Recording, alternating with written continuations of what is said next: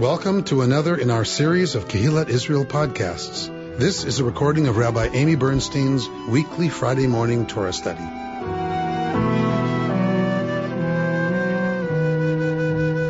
We're going to get started in Deuteronomy. Part of what we're going to study in Deuteronomy this morning is in the Shema. So one of the chunks of our text this morning in the triennial, the third triennial reading, because remember we read on a triennial cycle, the last third of every portion. In the last third of this parsha, Parshat Eikev, we have uh, the text that the rabbis chose to be the second paragraph of the Shema. So that's what we're going to be focused on this morning.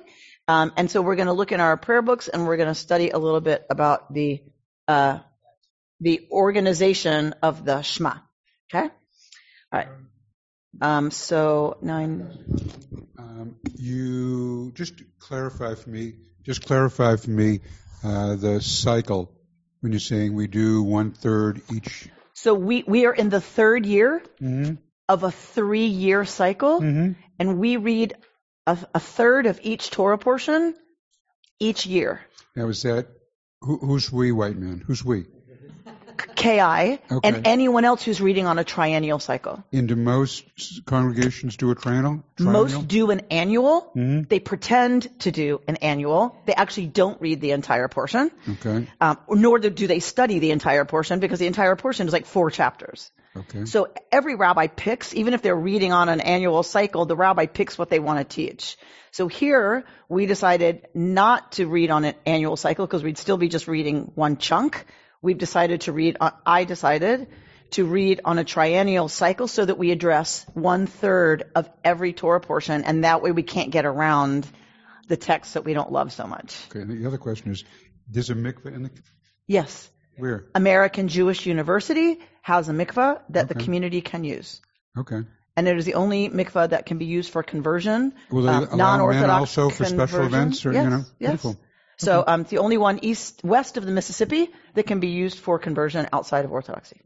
So we are very proud of our community mikvah. However, AJU is closing that campus and probably selling the mikvah, so we're not sure what's going to happen.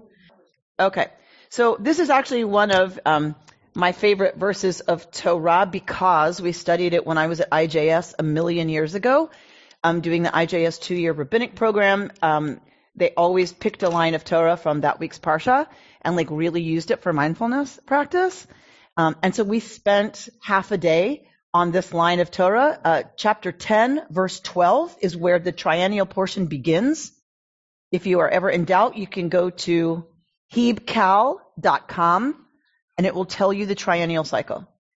That's where I pull our triennial beginnings and endings from is not that we ever get to the end, but um, I pull it from Hebcal. Chapter 10, verse 12, uh, begins with Ve'ata Yisrael, not ata meaning you, ata with an ayin, and an ayin in the word ata means now. Ve'ata Yisrael, and now you. Ma Adonai Elohecha Shoel Me'imach. What does Yud He Vav He, your God, request of you, demand of you? It's the same word uh, in Hebrew. Um, and so that's what we spent half a day on at IJS. We kept coming back to sit in mindfulness practice with this, just those words. Ve'ata Yisrael. And now, person of Israel, what does Yud He ask of you? and to use it as a centering line and to keep coming back to that as a mindfulness practice in this moment. Sometimes when I get riled up, I know it's hard to believe that could happen, but in the very, very, very few instances where I've gotten riled up, this has been a verse of Torah that I kind of use as a way to, right, to center and focus. Ve'ata, Amy, Rachel, what does Yud He Vav He, what, what would God call you right now to do, to not do, to say, to not say. Um, and it's for me, it's a, it's become like a, a favorite uh, focus line for me. Have they? Oh, right. What would Jesus do? A little different, um, right? Because this is saying what would what would God demand of you, Jew, right now? Right then it was Israelite. Now we would say Jew. Okay. But that's not what Deuteronomy is about. So let's look at what Deuteronomy goes on to say. Only this. To revere Yud He Vav He, your God, to walk only in divine paths, to love and to serve God, Yud He Vav He, with all your heart and soul. Keeping Yud He Vav He's commandments and laws, which I enjoin upon you today for your good. Mark, the heavens to their uttermost reaches belong to your God, Yud He Vav He, the earth and all that is on it. Yet it was to your ancestors that God was drawn out of love for them, so that you, their descendants, were chosen from among all peoples, as is now the case. We are not going back to that conversation. Cut away, therefore, the thickening about your hearts and stiffen your necks no more. Actually, so it's circumcision, right? This is the, the image of circumcision. Circumcise your heart, right? Remove the foreskin of your heart. Sit with that for a little while. For your God is God supreme and Lord supreme, the great, the mighty, and the awesome God who shows no favor and takes no bribe, but upholds the cause of the fatherless, the orphan, and the widow, and befriends the stranger, providing food and clothing. You too must befriend the stranger, for you were strangers in the land of Egypt. You must revere Yud only your God shall you worship to God shall you hold fast, and by God's name shall you swear, meaning by Yud right? Yud is your glory and your God who wrought for you those marvelous, awesome deeds that you saw with your own eyes. Not really. Not really. Because who's Moshe talking to here in Deuteronomy? Generation. The next generation. They did not witness that stuff with their own eyes. Their ancestors did. Their parents and grandparents, they did not. But Moshe is talking to corporate Israel. And corporate Israel saw all those things with their own eyes. Right? This is very non-American.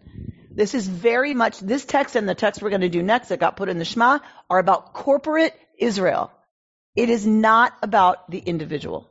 This is why we retell these stories because we have not witnessed it with our eyes and we want the generations to know.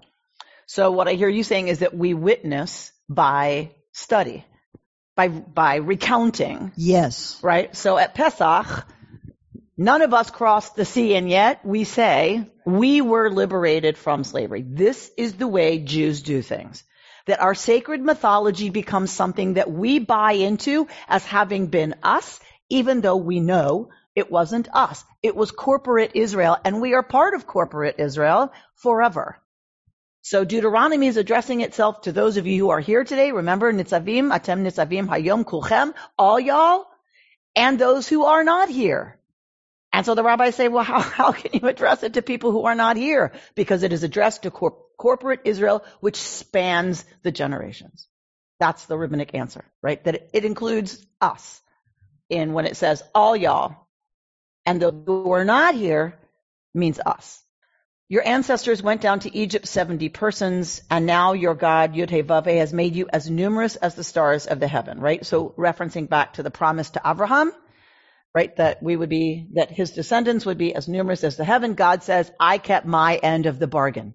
I kept my end of the deal. Y'all came down here, a tiny little nothing people to Egypt, and now look at y'all, right? Because this is written to a people in sovereign Israel. Look at y'all, right? I kept my end of the deal.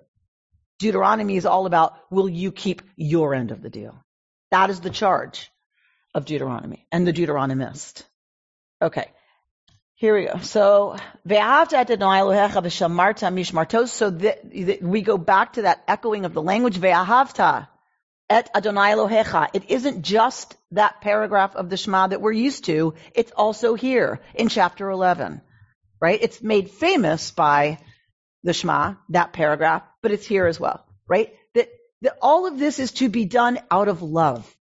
That is why you're supposed to keep all the commandments and all the laws because you love God, who is the force in Reconstructionist parlance, the power that makes for freedom, the power that makes for transformation, the power that makes for healing, the power that makes for justice, the power that makes for compassion. You love that power, capital P, and therefore want to live lives that are in line with what that would demand of you. Okay? Take thought this day that it was not your children who neither experienced nor witnessed the lesson of your God, Yud God's majesty, mighty hand, and outstretched arm, the signs and the deeds that God performed in Egypt against Pharaoh, the king of Egypt, and all his land, what God did to Egypt's army, its horses and chariots, how Yud rolled back upon them the waters of the Sea of Reeds when they were pursuing you, thus destroying them once and for all. What God did for you in the wilderness before you arrived in this place and what God did to Datan and Abiram, sons of Eliav, son of Reuven, when the earth opened her mouth and swallowed them. Remember Korach and Datan and Abiram? Along with their households, their tents, and every living thing in their train from amidst all Israel. But that it was you who saw with your own eyes all the marvelous deeds that Yud performed. Keep therefore all the Torah that I enjoin upon you today so that you may have the strength to enter and take possession of the land you are about to cross into and possess. Uh, no, no, no, no, no, no, no. Okay, verse 9. That you may long endure upon the so- soil that Yud swore to your ancestors to assign to them and to their heirs, a land flowing with milk and honey. For the land you are about to enter and possess is not like the land of Egypt from which you have come. There, the grain you sowed had to be watered by your own labors, like a vegetable garden. But the land you are about to cross into and possess, a land of hills and valleys, soaks up its water from the rains of heaven. It is a land which your God Yud looks after, on which your God Yud always keeps an eye from years beginning to year's end. Okay, so this is a little bit of a sales job. This is a little bit of a sales job. Egypt is watered by what? The Nile, right? And the Nile overflows its banks. They built very complex irrigation systems to bring that water to the fields and to the crops. How do people water their crops in the land of Israel? How does Israel get its water? How does Israel get its water, people? The rain. rain. In season. The rain. How much control do people have over rain? And None. irrigation. right? So, but it, the rain. So this is a sales job. The rain is completely dependent on, in their worldview, God. You have zero control over what's going on in your crops and fields, you agricultural Jews. You have zero control. God has all control. That's a better deal than kind of we can depend on the Nile overflowing its banks unless there's a severe drought. But what? How is that a good deal? Well, because you can help influence. Since God is watching all the time, and you can help influence whether or not God brings rain. How? By keeping the commandments, by being holy, by doing what the Deuteronomist is telling you you need to do. Putting it in the mouth of Moshe. Right? If you do all that, you've got the best land ever. Because the person in the sky who makes the rainfall or not for your crops is directly influenced by you living a just life and being a just nation. Not you individual Israelite. You corporate Israel being a just nation buys you rain. The Deuteronomist is saying that's a good deal. Okay.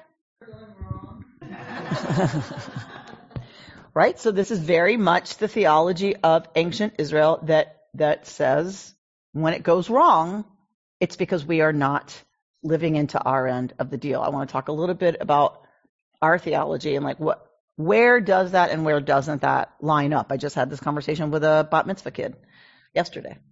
Um, all right.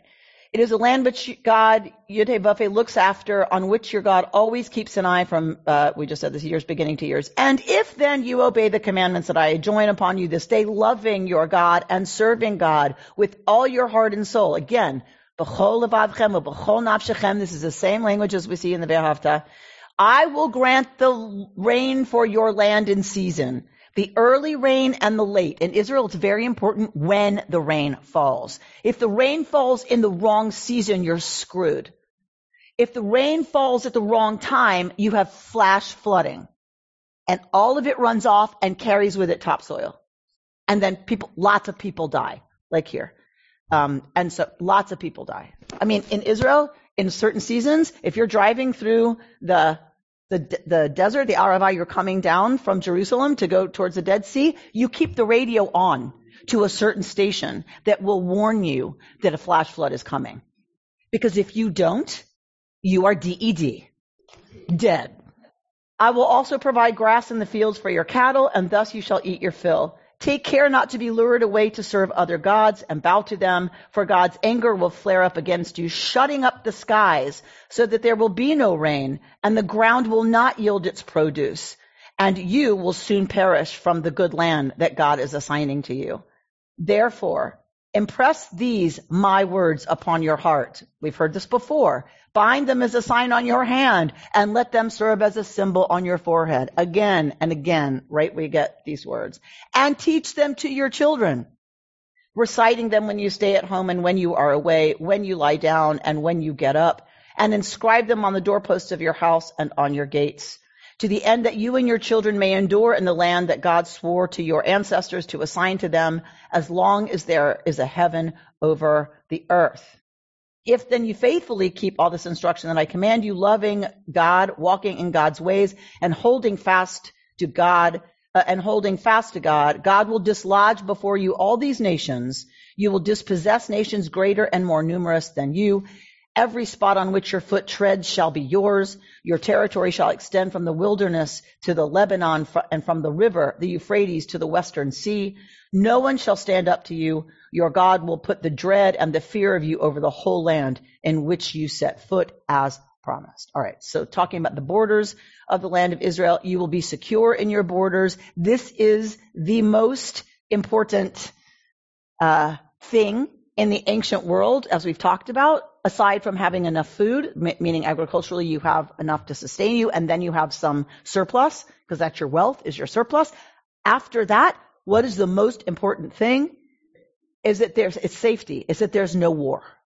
War means your women, because it's addressed to male Israelites, your women and children are carried off into slavery, right? You too, but everything you love, everything you've worked to protect will be brutalized and taken away. Um, that, so that living secure in your land is not just about living secure in your land. Isn't that lovely? We all want to live secure. It's, it's about you won't have the consequences that happened all the time in the ancient world, everywhere, which is war. And the horrors, you know, we as moderns know the horrors of war in the ancient world. It was so common that that's what you prayed for and what your commitment from your gods was it, that happened to you. Of course it did. Okay. So so verse 13 starts the paragraph of the Shema.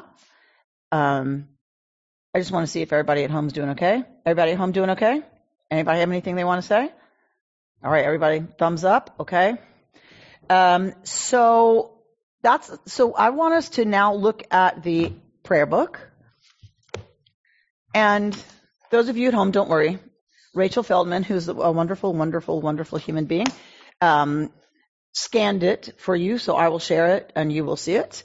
Um, in your prayer books, it's page two. So the Shema is on page 277.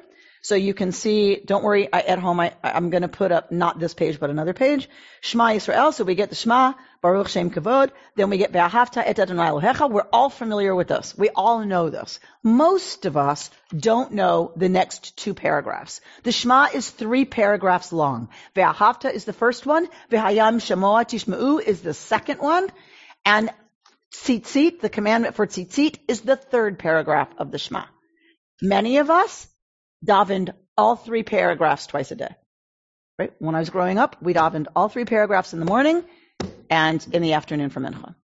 So, um, so I grew up with these. T- I know all three paragraphs by heart, and um, it wasn't like just Shema and Ve'ahavta. It, it was all three. So if you look at your prayer book, page 278 and two, this is a Reconstructionist prayer book. I'm getting there. Thank you. Um, Bert, I'm getting there. So, so if you look at 278 and 279, you see that this is not entitled, we just go on from the Shema. What is this entitled? Biblical Selection 1.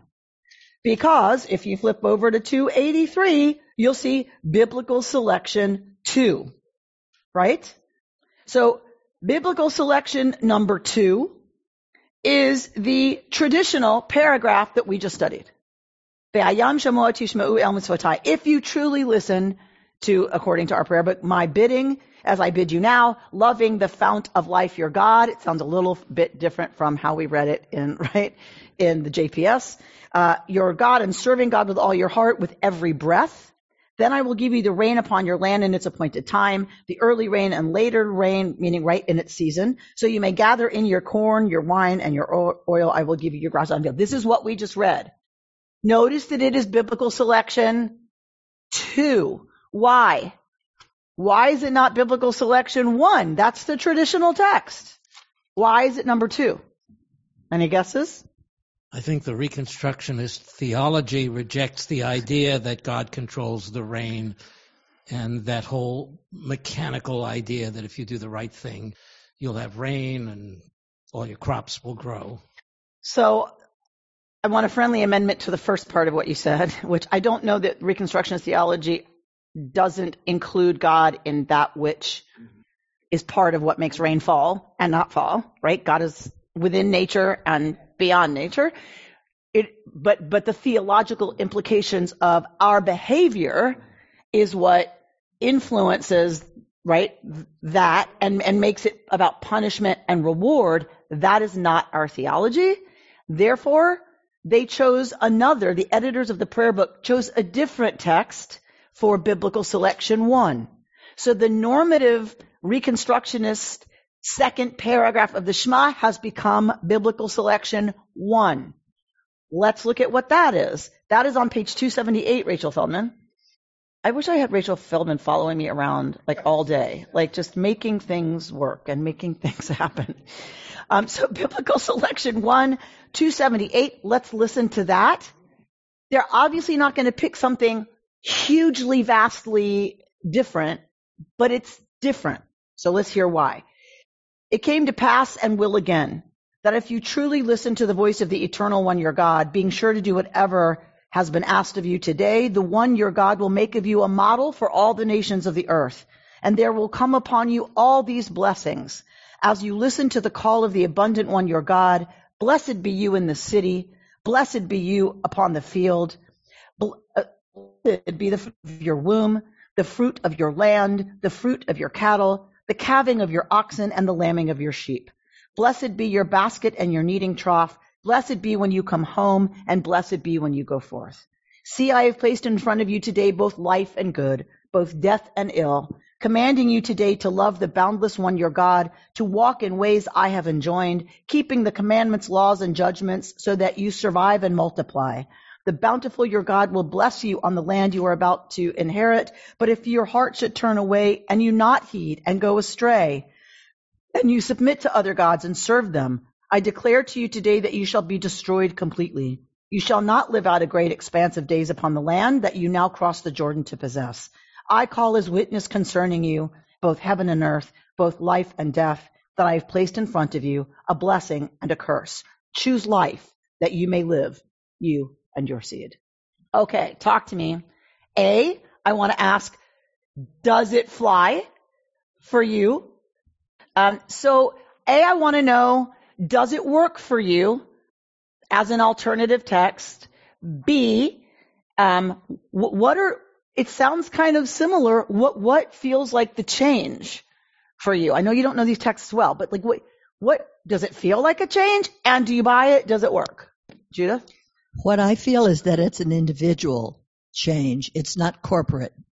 That if we live a life with the mitzvot, if we do as much as we can to live the way we know we're, we're ordered to live, we have a much more content view of our own lives. It doesn't mean bad things won't happen. They will. But it gives us a contentment to be doing the best that we can to live by those rules. And where do you see that in the text? I see that in the promise, the first part, the promise. The punishment I, I don't see as particularly relevant because that happens anyway, whether or not God decrees it. But my, my version of God is Godding anyway. So you, so you're referring to the, the blessings part? Yes. And you just kind of cut out the you'll be destroyed completely part. Right. Okay. So then does it work for you? Like it, destroy is still in there. Okay, works for Judith. She's just going to edit the edited version. She's going to reconstruct the reconstructionist version. Okay, Mark?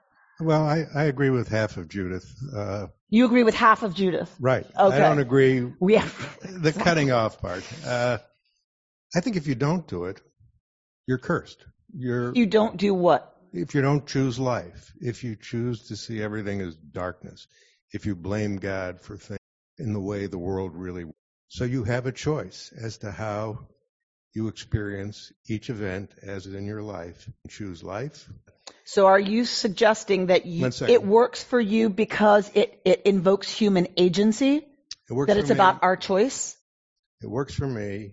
The dark side, cursed. So this text works for you because it says you choose. Right. It's about agency. Okay. That we choose to make something blessing or curse. All right. Anybody at home? Yeah, I want to echo to sense what Mark said. I think the Bert? first the first selection emphasizes what God's going to do, and this selection emphasizes what we're going to do. And this is about us choosing, and it's about our agency, not God's agency. In answer to your second question, I have no problem with both of them. Uh, Shocking. no, uh, the, the the traditional one has, uh, as, as I read it, I reconstruct the meaning of it, and it has. Uh, Meaning the, the, the, the traditional one? yeah, Okay. uh, I read the traditional one, understanding very much what the reconstructionist one says. Uh, it's just a different kind of expression, Okay. but that's me. But that's Bert.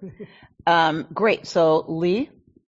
Okay, Okay, Lee? I'm not sure whether this is um, applicable, but I think that if you open yourself up and practice kindness and blessing to other, it it's like putting something into a well. So when difficult and challenging times come, which says will, you have some juice, if you will, to live on to get you through. And so are you suggesting this text does that more than the traditional text or that they're the same, it doesn't really matter to you? I think it doesn't matter to me. I think Okay. they're the same. So you're saying the message is pretty much the same and the way you reconstruct it is by our choices. By we, our choice, okay. Um, uh, Dana asks, is the choice to walk with the Jewish people or not? Um, so that's a complicated question. The, the answer is, uh, yes and no. So the, the, the choice is to keep God's commandments, to walk in the ways that God has commanded, that the Deuteronomist is, is saying is Torah, right? Keep this Torah that I teach you this day, putting it again in the mouth of Moshe, um, that that's what it's about. Now, if the Jewish people are doing that, then yes, it means you, you walk with your people in the ways that God has commanded, but you're supposed to do that whether or not the Jewish people are doing it. Does that make sense, Dana? It's supposed to be the people who says, yes, we're going to do that. So yes, you'd be walking with your people, but even if your people is not doing it, you're supposed to. Does, does did that answer your question? You because you're yeah no because you're doing god's way yes. that's the key but That's the key. the jewish god's way Yes, the Jewish God's way. you know and i was thinking of uh, reading these three passages in today's world when people choose not you know who are jewish but choose not to recite this or you know focus on the jewish way you know So are you so are you saying there I'm confused. So are you saying people wouldn't would do neither selection 1 nor selection 2 because they don't want to be exclusively living in God's ways because it's Jewish? I, I guess um, when I heard you read the, the three and mention the three and then the reconstructionist, I imagined how important it is to remember that you're connected to the Jewish people when you do all these things. Um, and that's the difference. That's the difference between myself Ah, you and someone. you heard a difference in selection 1 and selection 2 vis-a-vis selection 1, the reconstructionist one sounds more like you're doing this with your people. You're aligning yourself with the Jewish people when you behave this way. Is that what you're saying? Well, I just I was mostly focusing on the importance of doing it, the whole thing, you know, because it keeps the Jewish people intact. Okay. Because because so many people I know live wonderful lives and they're not Jewish, you know, and they Right. they This, re- remember, re- Dana, it's important to remember that this text is addressed to the Jewish people. It has nothing to do with anybody else, right? That's what's really important to remember about these texts. They are So- addressed to Jews. But I, I was thinking about the Jews who don't read the Ve'ahavta or put a mezuzah up or wrap tefillin. I mean, you know, Right, but I was like, responding to your I was just responding to your point that, that there are a lot of non-Jews who who walk in these ways that and are Yes. perfectly righteous people. Th- That's fine. That has nothing to do with the Jewish conversation. The Jewish conversation is about how do we understand what our relationship to the divine demands from us as Jews. Then we could ask the question about us as Americans. Then we can ask the question about us as human beings, as part of the human family, right? This is a conversation in this space about what the Jewish understanding is of what the Jewish relationship, the Jewish people relationship to divine demands from Jews. Yeah, and I hear you that there are Jews who are good people who don't look at these texts. That's fine, right? That's that's great. Um, some of us choose to study these texts and to ask the question, what if it still is relevant to us in our lives today, and and what is it? But thank you, Dana, for reminding us uh, about that. Okay, um, yes, Mark. one of the, it, you know, this seems to me to be a, a uh, text that covers an enormous amount of of uh, ground. But I, I'm having trouble hearing. I'm sorry. The one aspect of this, and I'm just a small aspect of it, is that it strikes me as uh, being relevant to the notion of remembering that we were slaves in Egypt, and that uh, it is a kind of directive as to how to make certain kinds of choices. Uh, and an example that comes immediately to mind is the attack on uh, Salman Rushdie, where there was an attempt uh, to defend a certain conception of Islam, not by choosing life, but by choosing death. Um, and uh, um, so th- this is much broader than that. This whole this text is much broader than that. But it strikes me that it is uh, related to that notion. Remember that we were slaves in Egypt. Okay, George. I, I like the individual choice, but I, I want to talk about motivation. The motivation out of love is to do something because you love it, not out of fear of punishment. And I think that uh, the better way to live is to do it out of love. Love has an inherent reward and you do things that are good because it's inherently good. And if you do it because of fear of punishment, it changes the entire conception of behavior. So I, I much prefer choose life because that is good, not because if you don't, you will get punished for it. All right, so you like selection one because it's focused on doing it. Well, I don't know. The traditional one that we read from Deuteronomy talks a lot about love um, and punishment. Um, so um, I don't know that you have one without the other. In the Deuteronomist's opinion, you have both. You have love, you have ahava, and you have yirah, fear. You have both. Um, so, but I hear you saying, exist. George, I hear you ranking, and the ra- the rabbis talk about this a lot. I hear you ranking. It's better to do stuff out of love than out of fear of punishment. It's Yeah. better to, you know, to behave as a good person out of love than it is out of fear. The rabbis have a lot of conversation about this. Is it better to do a mitzvah out of love or, right, out of fear? They, they have a lot of conversation about this. And there is, I know you're going to be shocked to hear this. There is massive disagreement about whether one is better than the other.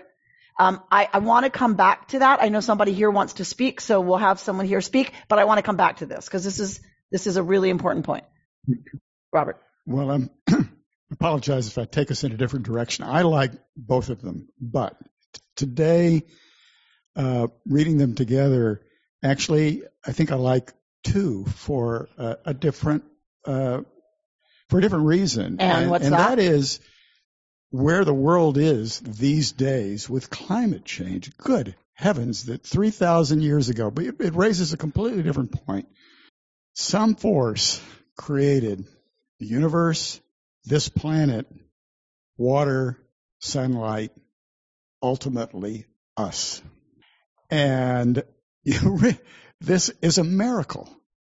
Uh, I wouldn't have perhaps made the same choice 10 or 15 years ago. But right now, that speaks to me a lot. That's why I wanted to come back to George's point for exactly what you just said.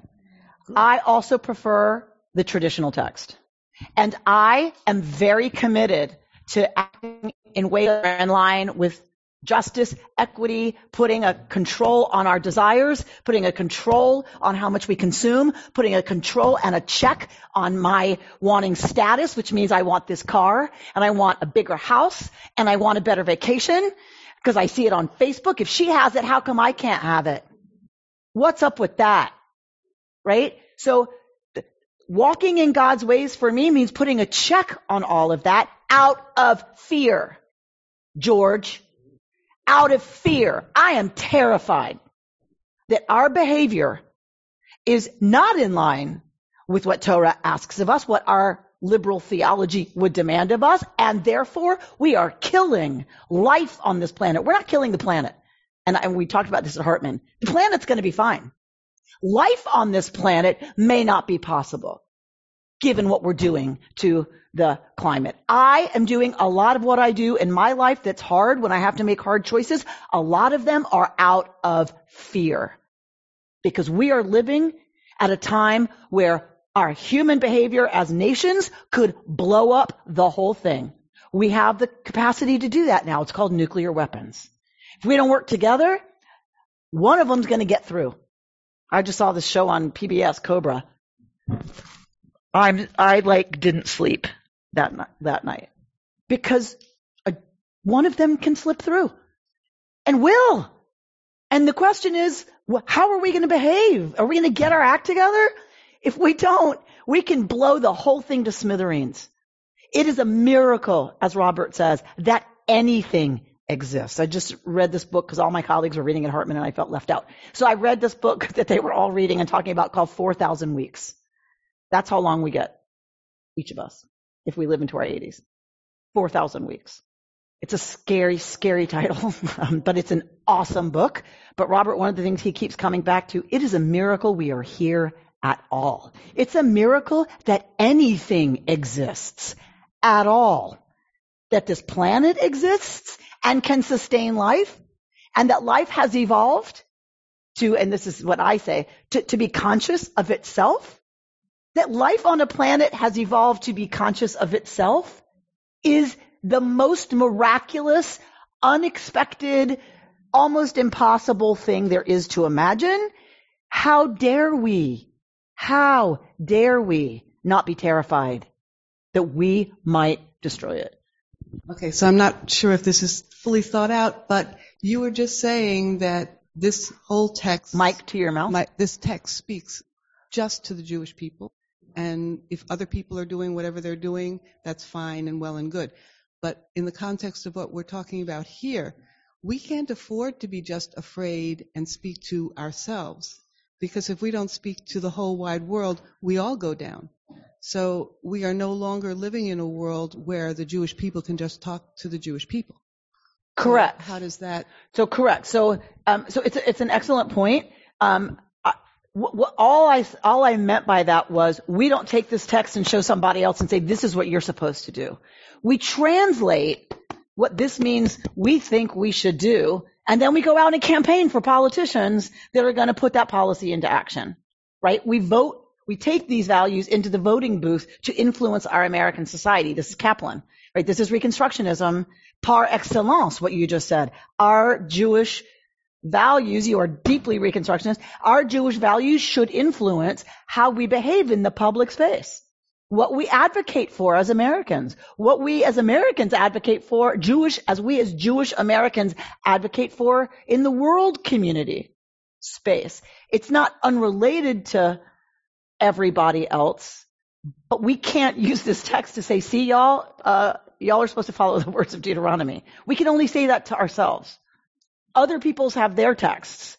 Some people have no texts, but we can all agree climate change is a disaster waiting to kill everything. And so, so how do we behave? Christian values, Muslim values, you know, whoever's Buddhist values also will compel them hopefully to want to work out of George love and fear. Um, because I know you can take everything I just said and say, okay, but you could say, I do it out of love of nature. I do it out of love of creatures. So I'm not saying they're antithetical. Um, but I did want to make the point that, that I, I think fear has a really important place.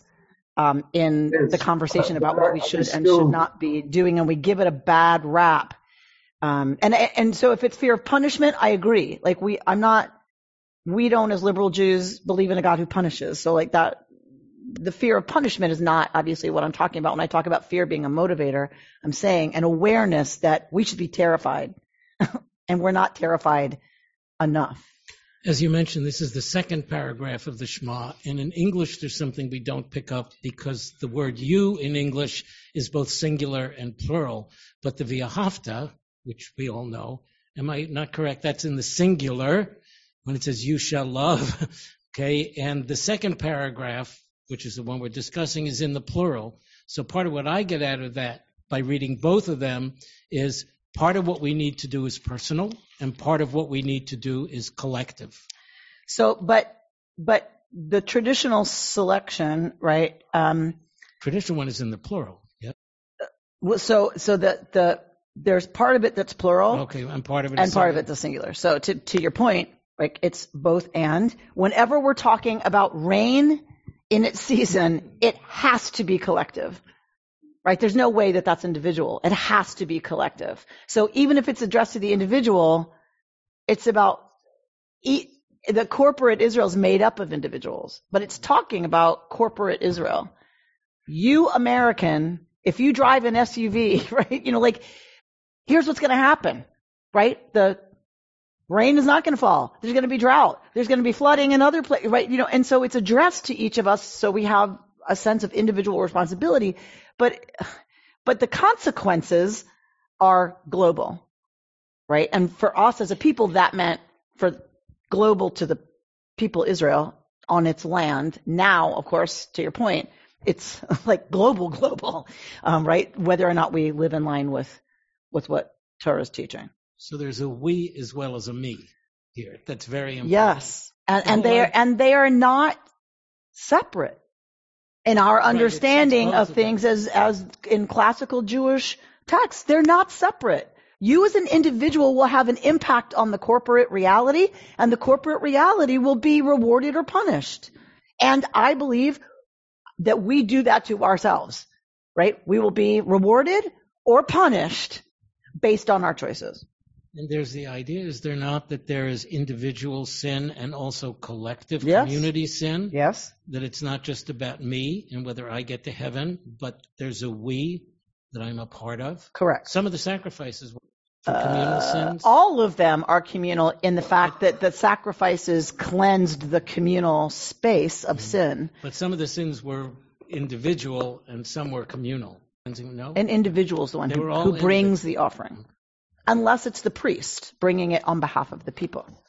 But but only individuals could bring uh, sacrifices for their sins. So I want to show you um, a. You don't have this at home because I didn't get it to Rachel in time to scan it. Um, this is a series called My People's Prayer Book. Anyone who's interested in studying liturgy, Jewish liturgy, this is a fabulous, fabulous resource. What they did is that they took the text. So we're going to look at. I'll show you. Um, the text of our, here's the text of our Torah portion, the second paragraph of the Shema. You can at least at home see that I'm indicating a tiny little bit, right, on the page. This is the Hebrew text that we just looked at. Everything else around it is commentary. So they designed this like a page of Talmud. That the text that we're dealing with is this tiny little piece in the middle.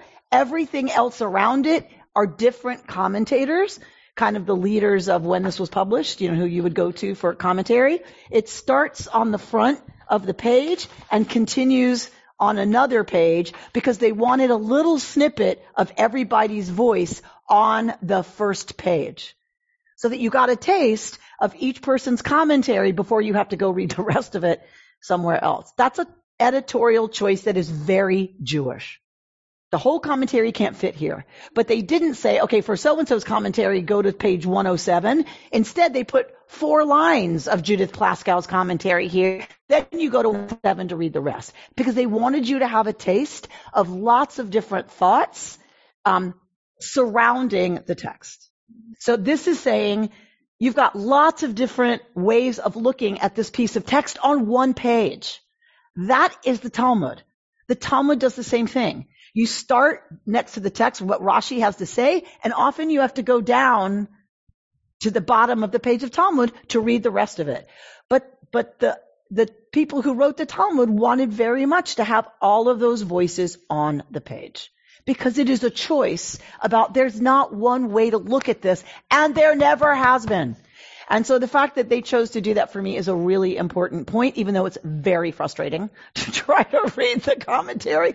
Um, it's very frustrating, but it is a really important point that they're not suggesting this person goes first because they're our authoritative source. We're putting everybody on the page and you get to pick which one you're like, yeah, that really resonates for me or doesn't, or several of them do or none of them do. It's up to whoever's studying. So I cannot recommend this series uh, highly enough. Um, and they have commentary on our text. And I just wanted to uh, share with you from uh, Judith Plaskow, Feminist Torah Commentary, um, a little bit of her commentary.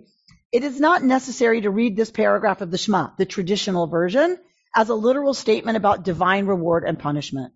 In a world whose survival depends partly on the human capacity to value creation and care for it wisely, it is possible to interpret the passage more naturalistically. If we are able to develop an ecological consciousness, if we treat the earth with respect, if we are aware that we are embedded in a great web of life of which God is the ultimate source and sustainer, then the earth will bear fruit for us and the rain will come in its season. But if we believe we can trample on or transcend the constraints of nature, if we forget the sacredness of all things and make idols of our own wealth and power, quote, the earth will not grant its produce, end quote. And both we and our world may perish. Sidur Birkat Shalom expresses this idea in a lovely meditation on the, on the Shema, quote, Israel, your covenant with God is made of choices, holiness or profanity, life or its destruction. You can never keep from choosing. If you set yourself to love God with everything you have, God's gifts will be yours. A vital earth, its seas and continents moving slowly in their own way, the rain and sun and snow and clouds forming and changing. But if you forget God and choose instead to fashion gods of your own, you may lose everything you have. This blue-green earth, so beautiful, so solitary, it is as fragile as you are and as precious. Beware, lest in giving way to excess, you risk too much. A beautiful interpretation, it, either of selection one or two. I just think it's just, this is such for me, mm, the value of feminist Torahs, those kinds of insights. You've been listening to Rabbi Amy Bernstein's Friday morning Torah study from Kehillat Israel in Pacific Palisades, California. For more information, go to our website, www.ourki.org.